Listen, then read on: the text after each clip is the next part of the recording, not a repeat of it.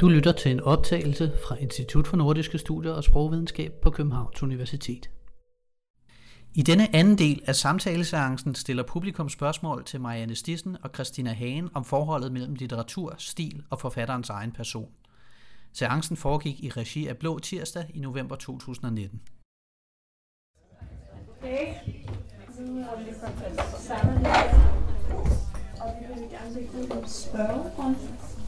Hvis der er nogen, der sidder inde med et rigtig godt spørgsmål, eller et rigtig dårligt spørgsmål, så synes jeg, at I skal stille det nu. Jeg tror, ja, det Det var bare lidt øh, noget, jeg tænkte undervejs, det der med at være ironisk og snakke om problematiske emner, eller emner og sådan noget, og, øh, og om hvordan det kan være sådan lidt nogen i carte blanche til, at så kan man, så kan man skrive en bog om, at, hvad var det, du sagde, brænde homoseksuelle af, eller hvad det var, brænde bøsser af i den virkelige verden, eller sådan et eller andet. Og det var ikke mig, der havde det som idé, vil jeg sige. Det var ikke, det ved godt, det var en okay. referering til den virkelige verden, eller sådan et eller andet. Men det er mere den der, øh, at, at, at hvis man nu tager et problematisk emne, fordi det er et problematisk emne, så altså, ja, hvordan stiller ind til et spørgsmål? Øh, det bliver nok et dårligt spørgsmål. Men min, min, tanke var i hvert fald bare, at, at det er en, øh, en svær størrelse at, ligesom at kunne definere, fordi at så kan det også lige pludselig så, hvad er hate speech, og hvad er rent faktisk bare ironisk?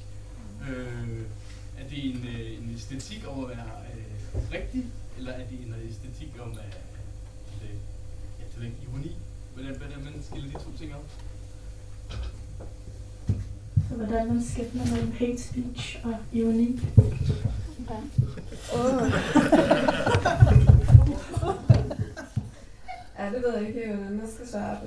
Um, har du et svar til det? Nej.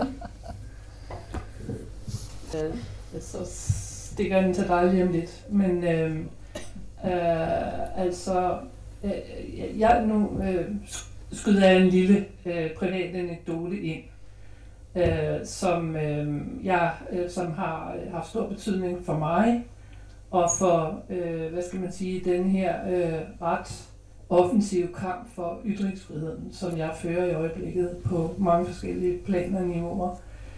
Øh, jeg oplevede jo øh, Mohammed-krisen, øh, hvad hedder det, som kulminerede i 2006. Og øh, under alle de debatter, der foregik dengang, der hørte jeg til øh, dem, man kan kalde mennessigerne. Altså jo, ytringsfrihed selvfølgelig, men vi skal jo også tage hensyn. Vi skal jo også tale pænt. Vi skal jo også. Og øh, jeg har nok ændret en lille smule holdning øh, til de her ting øh, og begynder at tænke, at øh, man kan ikke gradbrøde ytringsfrihed. Og det er også sådan lidt svar på det øh, med, med ironi. Øh, altså, der er jo en lovgivning, øh, som øh, hvad hedder det, indebærer, at man ikke må udtale sig øh, racistisk øh, om folk, og man må heller ikke komme med injurier, altså beskylde folk for noget, øh, de ikke har gjort Øh, så kan man blive straffet. Øh, så der er ligesom en lovgivning, øh, men den er bare ikke så detaljeret som den lovgivning, man mange gerne vil have lavet nu, hvor der skal laves regler helt ned i de mindste små detaljer. For eksempel kan du huske, Christina, vi snakkede i telefon, så nævnte du, øh, at øh, nu må man ikke i USA længere synge øh, den der julesang, øh, Baby It's cold out there.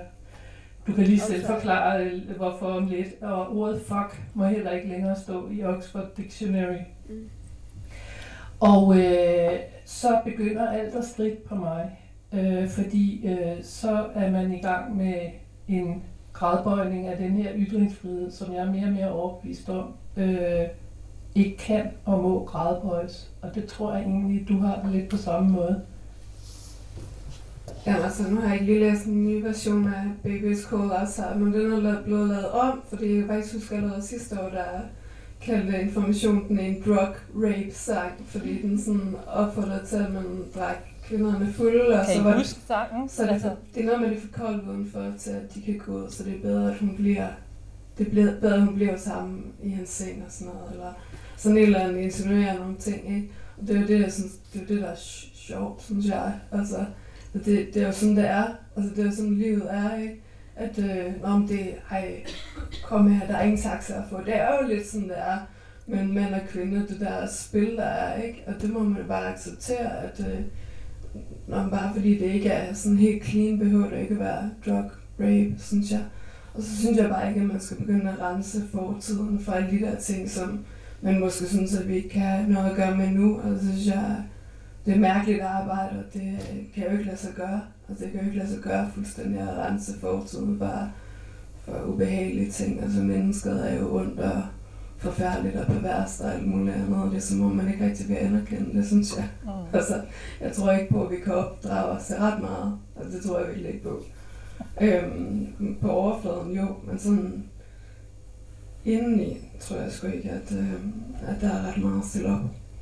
Øhm, og jeg synes heller ikke, at det er sådan, at man kan sige, enten så er det autofiktion, eller også så er det altså, så, så er det ironi, eller også så er det hate speech. Det er jo ikke sådan, det er. Altså, jeg synes, man kan jo bruge fiktionen, og nu ved jeg ikke, om man kan det ironi, det jeg læste op fra Jungle, det er vel ikke ironi, altså, men det er jo, det er jo, at man leger med en scene, som man ikke har befundet sig i virkeligheden, så kan man kalde det ironi, fordi det ikke er en virkelig hændelse. Altså.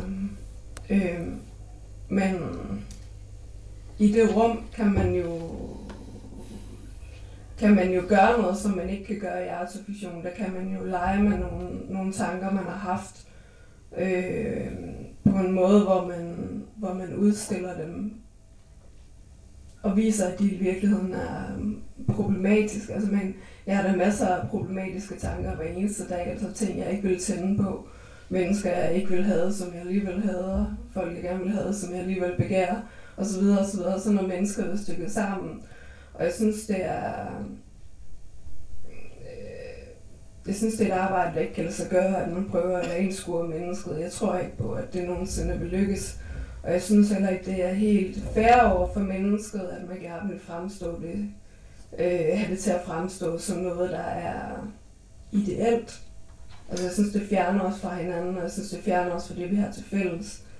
At man ligesom at man ligesom synes, vi kun er gode nok, hvis vi, hvis vi kun indeholder de her ting og de her ting, men ikke de her ting. Altså man kan jo ikke spalte sig på den måde. Mennesket er jo på mange måder dybt ondskabsfuldt og ubehageligt, hvis du spørger mig i hvert fald. Men det er ikke alle, der er enige i det, tror jeg.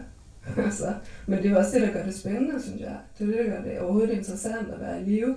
At det ikke er sort-hvidt, og det ikke er, at det ikke er clean. Altså, hvad fanden skulle vi ellers med begæret og kærligheden og ambitionerne og karrieren og utroskaben og alt muligt andet. Det er det, der gør livet smukt, at det ikke er renskuret. Altså, jeg forstår slet ikke, øh, jeg forstår slet ikke den der tanke med, at mennesket kun er, har lov at være på jorden, hvis det ligesom kan opdrages maksimalt. Mm. Jamen det er der jo også netop en, en tradition for. Undskyld, jeg skal nok øh, kigge fra mig igen, men altså inden for moderne litteratur, altså tilbage fra Dostojevskis kælder og mennesket, ikke, som starter øh, i det, den her øh, jeg-monolog, der starter, jeg er et ondt menneske, jeg er et sygt menneske. Jeg læste den med min, nogle studerende på et tidspunkt, og de gik straks med at analysere, hvad kældermenneskets problem var. Og så prøvede jeg at få dem til at, at se det øh, som i stedet for som en øh, historie om det her øh, misfoster af et menneske, at på kældermenneskets egne præmisser, øh, der er han sådan set en succes, fordi hans ambition er at ville tale sandt om det menneskelige. Og det gør han. Og det var sjovt lige at twiste det på den måde. Og jeg tænker jo også selv, at det blandt andet det, vi har litteraturen til, det er at øh, lave den her fuldstændig frie øh, undersøgelse af det menneskelige med alt, hvad det indeholder. Øhm, og at det kan være farligt at lave et øh, menneskeideal, som er så langt mm. fra de øh, misfoster, vi i bund og grund er. Øh, fordi vi kan alligevel leve op til det, og så bliver der bare lagt mere og mere låg på, Og lige pludselig så risikerer man så, at hele, det hele eksploderer. Simpelthen, tror jeg. Øh, så Signe, yes. Er der, tak for det. Er der andre spørgsmål, vi kan Ja, ja, jeg kan godt høre det uden mikrofon. Uh, vi har talt nogle meget om litteraturens frihed, litteraturens ytringsfrihed, og det er jeg helt enig med. Litteratur får alt. Så det er, det, det er jeg enig med. Men altså, hvad jeg ikke rigtig forstår, er, altså jeg, jeg får så en fornemmelse af offerbashing. Ja, hvad er med offerets ret at ytre sig? Altså i den forbindelse hører man det ret så ofte, at folk siger, og det fornemmer jeg også her i denne diskurs, jeg bliver så træt af alle de historier om traumer og alt det. Ja. Men hvad er med offerets ret at ytre sig igen og igen og igen? Og nu tænker jeg naturligvis også på MeToo-debatten og så videre, så for det er jo også Mm. Jamen, så kan vi svare begge to. Vort, vort emne. Vil du starte? Ja. Jeg ved ikke, om jeg har et specielt klogt svar, bortset fra det. Altså, det er en følelse af træthed. Det er sådan en følelse af, at det er for meget. Jeg tror, jeg tænkte i starten, der havde jeg ikke så meget imod det. Der havde jeg ikke noget imod. Der kunne jeg godt se det positive, at, øh, at nu var, at de gjorde noget godt, alle de her offerhistorier, at folk var mere ærlige omkring deres liv, og øh, der ikke var den samme skam over at have haft et vanvittigt liv, eller have været et misbrug, eller var blevet seksuelt misbrugt, eller øh, prostitution, hvad ved jeg. Det har en, der er en masse gode ting ved, at mennesker står ved sig selv, og ligesom opfordrer andre mennesker til også at stå ved sig selv, og at der er en følelse af, at man så ikke er alene. Øh, så på den måde er det godt. Men jeg synes bare, det har taget overhånd. De dominerer ligesom, og øh, så der er jo næsten ikke andet, føler jeg, en, en offerhistorie, både i autofiktionen, men også i, i MeToo-verdenen, der hvor jeg tænker, jamen kunne vi ikke stå sammen om noget andet? Det er ligesom om det er tabu, hvis nogen står sammen om at have været stærke, eller har sagt, man hører en kvinde, der siger, man prøver at Øh, jeg oplevede det her det til en fest, hvor der var en mand, der tog mig på brysten og sagde, nu skal vi knæppe og sådan noget. Og så sagde jeg, nej, det har jeg ikke lyst til. Det, det kan man jo ikke stå frem med. Altså, jeg har selv oplevet sådan en historie engang, hvor jeg har sagt til en, en lærer, der lagde på mig, så har jeg sagt til ham på at jeg er ikke interesseret, og jeg synes, du skal lade være med at, at gøre mere ved det. Og det kan jeg jo ikke stå frem med. Jeg vil aldrig kunne skrive en avisartikel om det. Jeg vil aldrig kunne skrive en avisartikel om det, fordi jeg vil blive kånet. Hvad? Hvis nogen anden vil det, hvad siger du? Hvis nogen anden vil det, så er det jo også godt.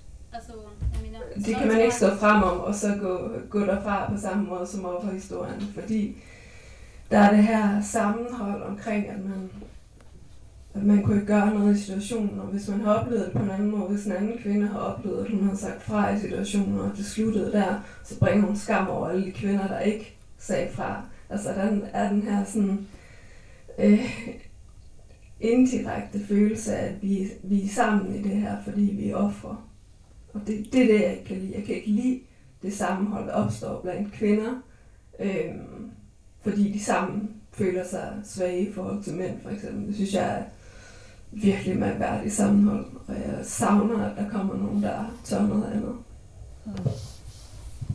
Altså, jeg vil sige, øh, jeg har skrevet den her øh, meget omdiskuterede bog, om kritiske bog om MeToo.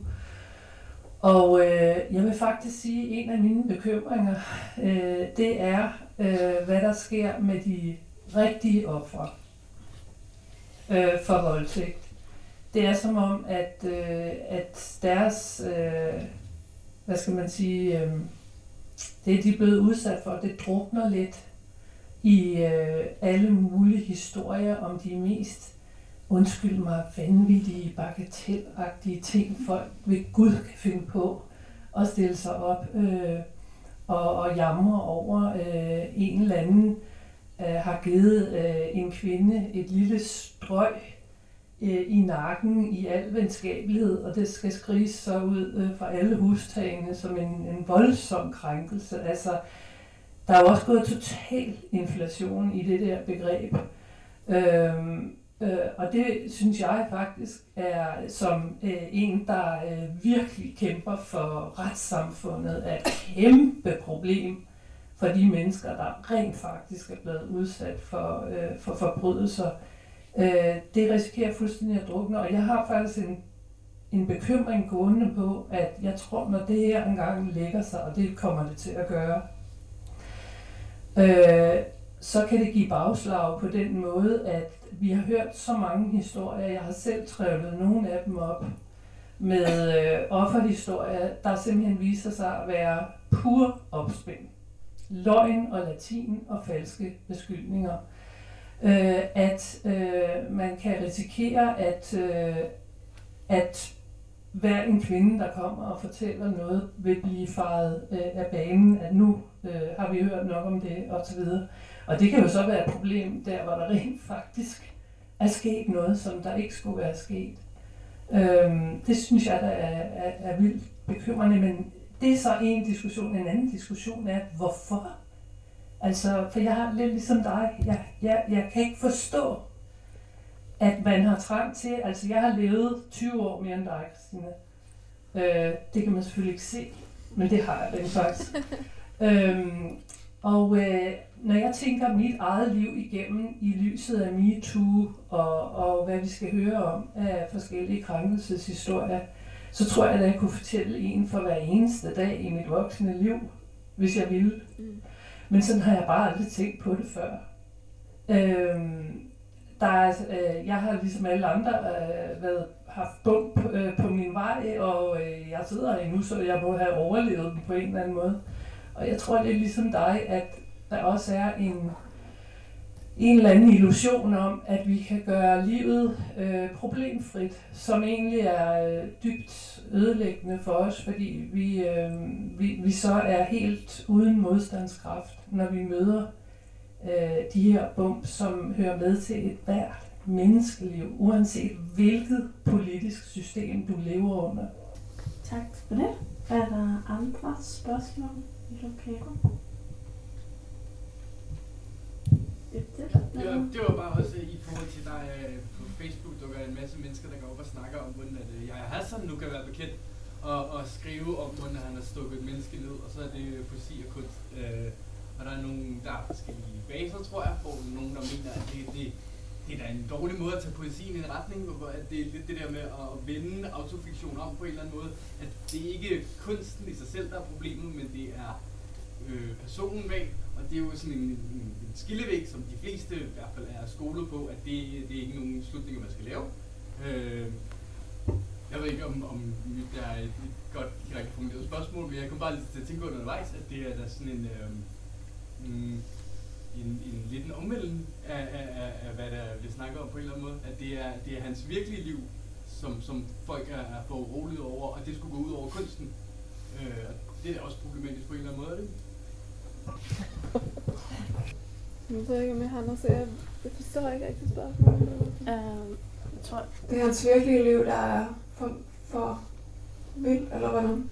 Ja, det virkelige liv går forud for kunsten på en eller anden måde. Ja. Er det det? Ja, at man kan diskutere, om han overhovedet burde øh, have haft lov til at udgive øh, bogen, når han nu har skudt en 17-årig i foden og sådan noget.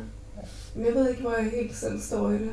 Um, jeg synes selvfølgelig, at selvfølgelig må han udgive hvad som helst. Det, det var sådan en grundlæggende holdning. Man kan jo vælge at være at læse bogen, hvis man ikke har lyst til det. Øhm, men sådan, jeg tænker, måske er der også lidt med sådan til det, når han sælger så mange digtsamlinger, så kan man godt blive lidt bedre, tænker jeg. Nogle gange er det bare med sådan, som folk øh, finder en eller anden his op over. Øhm, men det er sådan egentlig, det eneste jeg har tænkt jeg har sådan, det er egentlig, altså, jeg kan godt lidt få nok af de her mandlige journalister, der sidder i deres fløjelsbukser på Østerbro og ikke tør noget som helst. Og så bare sidder og wanker for vildt over alt det, som jeg har som så Altså, og laver aborter på elskerinder og sådan noget, alt det, de selv har drømt om, ikke? og så, og så øh, kan de jo få ham i avisen i stedet for. Altså lidt, lidt som om der er sådan nogle mandlige, mandlige journalister, der lever igennem jer, jeg har, som føler jeg. Så det er egentlig ikke så meget ham, jeg har noget at på. Det er mere de der totalt umodige journalister, der ikke tager en skid selv. Altså, det tager bare ikke så. Ja, øh, jeg, jeg tænker også på øh, en anden ting. Øh, Ja, jeg har, øh, altså det fremgår også af min MeToo-bog, altså øh, været meget tæt, eller fulgt meget tæt med i den svenske debat gennem de sidste par år. Og øh, altså, jeg tror også, at altså den der næsten sådan karikerede maskulinitet, ikke, hvor den bare får altså, øh, alt, hvad den overhovedet kan trække inden for øh, sådan, hvad skal man sige, øh, gammeldags øh, maskuline øh, ting, ikke, med skydevåben og, øh, hvad hedder det, jeg knaller med de kvinder, jeg vil, og alt det her, ikke? At øh, når jeg har set på Sverige, så er det sådan, at i svensk kulturliv, der er der så at sige ikke en mand tilbage. Og det er vidderligt rigtigt. Dagens Nyheder, den svenske avis, har lige lavet en, øh, en opgørelse, altså en, en, en undersøgelse, der viser, at 70 procent af alle debuterende forfattere i dag er kvinder. Der er faktisk ingen mænd tilbage.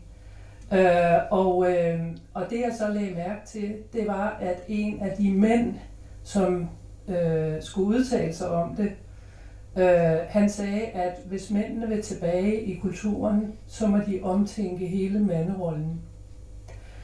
Og øh, nu siger jeg noget rigtig, rigtig ikke særlig pænt. Men den der øh, journalist, han ligner selv den mest glatslikkede skoledreng. Og der tænker jeg, jamen altså, så kommer der en Jaja Hassan og udlever måske så meget af den maskulinitet, som åbenbart ikke må være nogen steder i øjeblikket. Og derfor så øh, udfylder det også et eller andet tomrum. Mm. Altså, forstår du, hvad jeg mener? Ja, det er nok rigtigt. Altså, ja, tænker jeg. Ja. Yes. Der er et spørgsmål der. Ja, Nå, men jeg kunne bare godt tænke mig at spørge til teksterne, fordi vi taler jo rigtig meget kontekst, og øh, det, det er jo også øh, relevant, men jeg synes, det er jo White Girl. Vil du sige lidt om, øh, om det værk? Hvad er det for nogle... Altså, White Girl er baseret på en samling postkort skrevet af hvide mennesker, står der på bagsiden. Jeg synes, det er en utrolig, et utroligt interessant værk, og jeg synes også samtidig, at det er et komplekst værk at analysere. Fordi jeg synes jo, ironibegrebet er, er jo klart noget, altså der, der er klart, at, der, at, at, at det kan man bruge i forhold til det, men vil, vil du sige noget om det? Og, kan, og vil du bagefter, Marianne, sige noget om uh, Christina Hagens litterære udtryk? Du nævnte det her med en, en stemme, som uh, hvad hedder det, installerer sig. Mm. Det, det kunne være rigtig spændende at få nogle refleksioner over det. Mm. Ja, jeg havde ikke lige forberedt mig på, at jeg skulle sige noget om White Girl. Det føltes som, at det er tusind år siden, jeg skrev den. Øhm, ja, hvad skal jeg sige om den? Det var meget let at skrive. Øhm, det handlede egentlig om, at altså, den blev skrevet sådan meget spontant. Det tog ikke særlig lang tid at skrive den. Øhm, er det den første, ikke? Der, den er kommet i to omgange. Nå ja, den første, ja. ja. Øhm, men vi kom faktisk efter, at jeg så en deadline udsendelse som en indvandrermand, som var ingeniør og udtalte sig om et eller andet. Og han talte enormt dårligt dansk, og man kunne bare se på den der studievært, at hun ligesom tænkte, hjælp, hvad fanden gør jeg? Altså hun blev sådan helt befippet over, at han ikke talte et korrekt dansk, eller sådan, man blev sådan helt, og man blev også sådan helt, man havde lyst til at hjælpe ham, og sådan, nej, nej, nej, kom nu i gang, eller sådan, så man kan sidde og blive sådan helt flov, eller sådan på en andens vegne, hvor jeg tænker, hvad fanden er det egentlig for noget? Altså det der med, at hvis han ikke lige siger ordene præcis, som de skal, skal udtales, så, så begynder man sådan at, at, at tage ham mindre seriøst, eller sådan at lytte mindre til, hvad det egentlig er, han siger. Det burde være fuldstændig ligegyldigt. Og så tænkte jeg bare, at så kunne det være meget sjovt at have en hvid pige, der øh, havde oplevet egentlig nogle gange nogle latterlige ting, fordi hun er meget sådan sart, som man nogle gange er som hvid pige, der rejser og synes, at uh, nej, har alt er farligt, ikke? Og andre gange er hun jo nærmest blevet voldtaget, eller nogen har altså, været virkelig ondskabsfulde. Hvor det, hvor det bare var meget sjovt, hvad der skete med sproget, når hun begyndte at tale gebrokken dansk, at så blev det ligesom morsomt, uanset hvad hun kom ud for af, af voldsomme ting. Altså det blev sjovt, ikke? Og det er bare det her enkle greb med at tage, tage det korrekte sprog fra en hvid pige, øh, synes jeg var ret effektivt. Egentlig. Ja. Så det er sådan en mærkelig, og den er også blevet beskyldt for at være racistisk. Samtidig med, at jeg synes, at den er vildt antiracistisk. Så bare det, at den kan begge dele, det gør også, at den er interessant og sådan kompleks øhm, på en måde og ekstremt let at læse på en anden måde, ligesom en, et andet sandblad eller sådan noget. Så det er egentlig en bog, jeg er ret glad for. Den er meget sådan simpel og kompleks på samme tid. Og man griner, selvom det egentlig ikke er sjovt, selvom det er uhyggeligt og sådan. Så ja. ja. Jeg faktisk, øh, mens jeg lå med min morgenkaffe, tænkte utrolig meget over det her med stil. Øh, øh, hvor meget det betyder. Og jeg tænker, at øh, dels synes jeg, at øh, alle dine værker, der er ingen af dem, øh, som egentlig ser særligt litterære ud, når man ser, når hvis man piller en tekst ud, så, så er der ikke nogen tekster, der siger, wow, nogle flotte metaforer, og sikke en rytme, og, og sådan noget. Øhm, men, øh, men stilen betyder sindssygt meget i alle dine bøger, og den er forskellig fra bog til bog. Og, øh, og jeg ser altså øh, det, det, du nævner med øh, det dårlige, øh, gebrokne sprog, som du dyrker øh, og, og, og stiliserer, øh, som noget, der, hvad skal man sige, øh, er en del af dit budskab om, om det her med at stå ved det urene og det øh, grimme og det ikke perfekte øh, og så videre.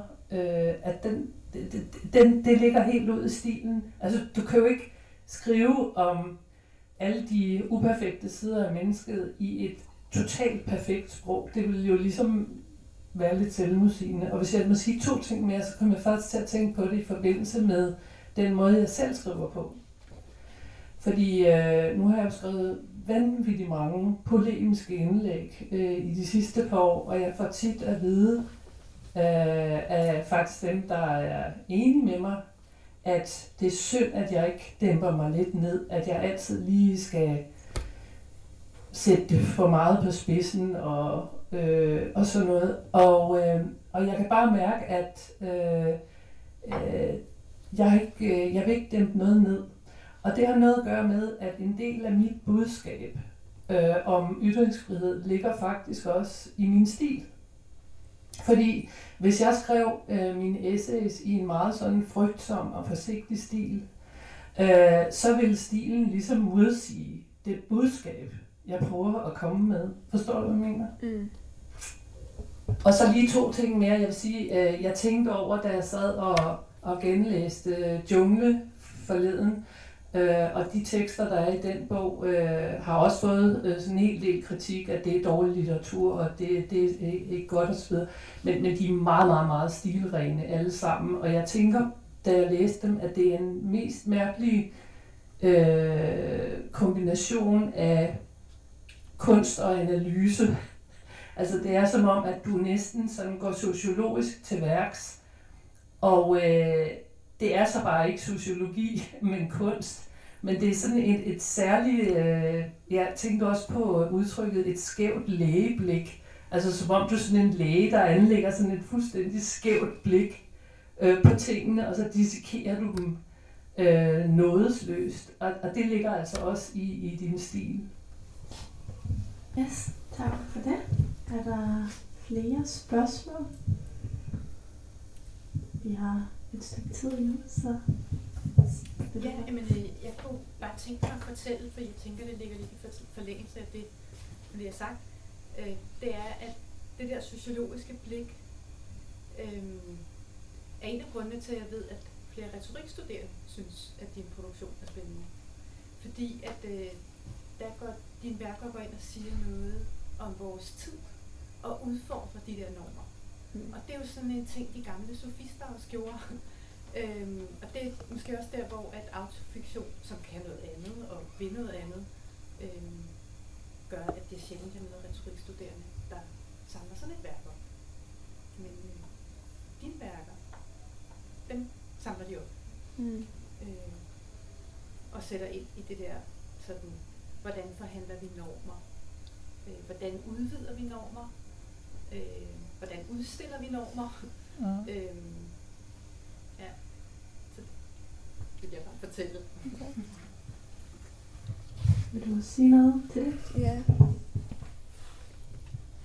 Ja, jeg ved ikke, om det er så meget, det er lidt til det, men også til dig. Det er rigtigt det der med dårlig litteratur, det tænker jeg også. Altså nogle gange så tænker jeg også, eller ja, hvis jeg skulle skrive igen, ikke? Hvad, hvad skulle jeg skrive? Altså på, på den ene side har jeg også lyst til at skrive en god bog, for jeg kan godt skrive gode tekster, men jeg har bare ikke lyst til det. Altså der er sådan et eller andet inde i mig, der ikke vil skrive en god tekst, for jeg synes, der er vildt mange forfattere, der er rigtig gode til at skrive gode tekster. Jeg synes ikke, der er brug for flere gode tekster.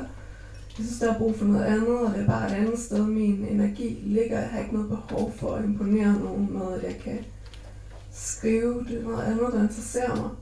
Og sådan, det, jeg tænker, jeg bliver ved med at vende tilbage til, det er, jeg tror også, det er Pablo Lambias, der har sagt det om mine bøger, at den er så meget optaget af medier, mediernes virkelighed. Altså alt, hvad der er i medierne, den måde journalisterne øh, øh, ligesom behandler det der, det, der sker, siger enormt meget om, øh, hvad der foregår i tiden, hvad de unge synes er godt og skidt og så videre, hvad vi skal synes og hvad vi ikke skal synes. Jeg er altid meget optaget af det der med, hvad, hvad er godt og hvad, hvad er dårligt, og det ændrer sig hele tiden. Altså, så man kan jo læse politikken bare som sådan, bare for lige at holde sig ajour med, hvad, hvad skal man nu synes om det og det og det, og det er sådan helt vildt, altså det er virkelig populistiske øh, ude i ekstremerne. Det, det er fuldstændig sygt medie, synes jeg. Men jeg er også lidt afhængig af dem af samme øh, årsag. Så jeg tror altid, jeg ville skrive øh, i forhold til aviserne. Jeg er nødt til at læse aviser for at finde ud af, hvad det er, jeg skal skrive, hvad det er, jeg skal synes nu. Ikke? Jeg er meget interesseret i, hvad der er, der er populært, og også hvad der er dumt. Altså sådan det dumt, dumt populære. Det er jeg meget optaget af. Det synes jeg er spændende. Ja. Må jeg fortælle om den med Botox? Ja. Vi havde en lille øh, udve- mailudveksling omkring Botox, Christina og mig forleden.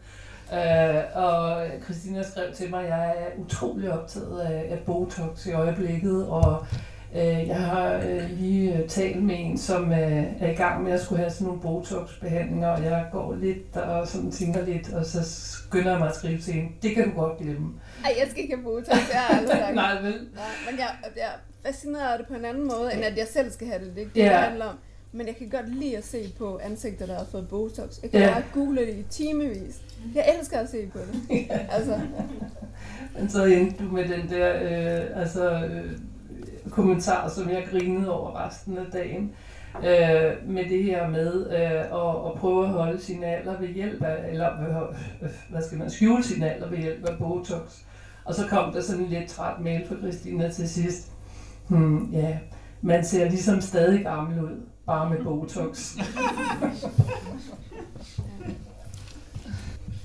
Yes, så kom vi lidt vidt omkring. Er der nogen, der har andre spørgsmål? Måske noget andet kropsrelateret? Nej, der er ikke noget. Så har du lidt. Ja, bare, øh, jeg, jeg synes bare, at vi skal høre, om, om vi kan udfrit hende lidt om, øh, hvad hun så øh, går og pynser på lige nu, om hun har nogle planer og noget, hun tænker, hun skal lave. Det kunne jeg da godt tænke mig at vide, hvis hun fortæller det. Øh, ja. Lige nu skriver jeg på noget teater. To teaterstykker.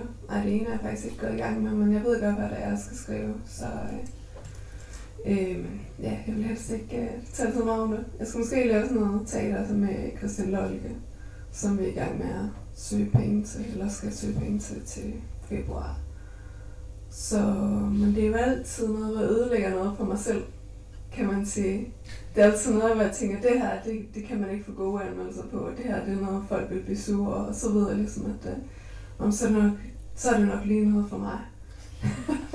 og det er ret irriterende, at jeg ikke ligesom kan pejle efter det andet i stedet for, det ville da være lidt federe. Altså, egentlig.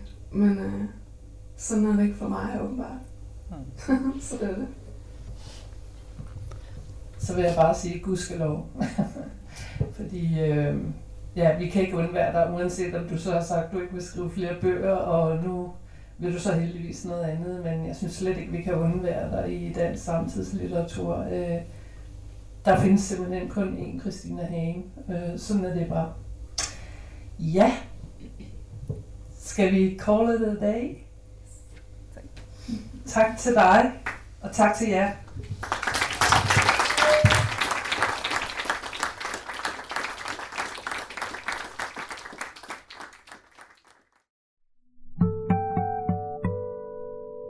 Lyttet til Lyd fra Nords.